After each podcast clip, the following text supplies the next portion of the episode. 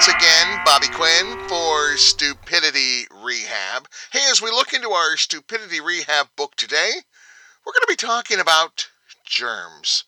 Everyone's a little hung up on germs these days. Uh, even myself. I'm not overboard, but I'm aware of germs more than ever right now.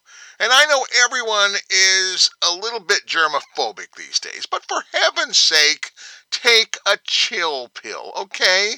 I had my wife try and explain to me how to properly wash my hands today. Really?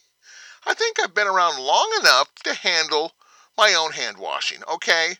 And this is from the same woman who once lectured me on how she could fix pretty much all the appliances around our home with just a butter knife. Yeah, I don't even think MacGyver could do that.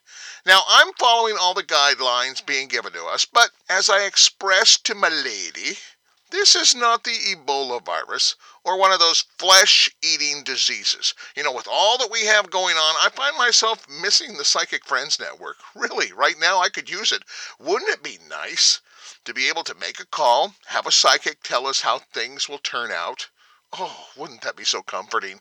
Hey, I visited the grocery store and wow, the meat case this time of year is obliterated. I couldn't find anything. No leg of lamb. Heck, I'd have taken a cheaper cut. Maybe is it possible to get knee of lamb? I would have I would have purchased it today. Couldn't find one. Even the hot pockets were gone. There must be a lot of people serving hot pockets over the holidays, you know?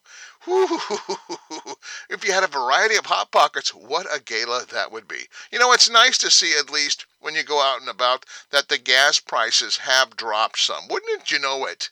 When you think about it, gas gets kind of affordable and then we're not allowed to drive anywhere. It just doesn't seem fair. Sorry, kids, I guess that road trip to that decorative toilet seat museum is going to have to wait a while. We just can't do it. I hate to disappoint the family. What the heck? Thanks a lot, China. You know, in this world, there are many moments we lack in intelligence. But during those times, we can make up for it in stupidity. And that's why we've got Stupidity Rehab. This is Bobby Quinn. Take care.